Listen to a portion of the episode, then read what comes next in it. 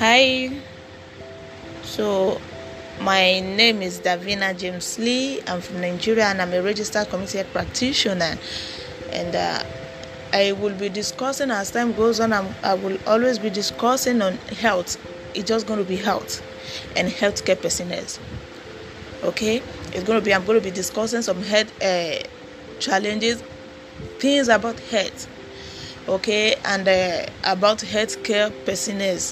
I'm going to be discussing more often on how healthcare personnel can venture into health related businesses. Okay, and also I will be talking about the importance and the needs for healthcare personnel to work as a team.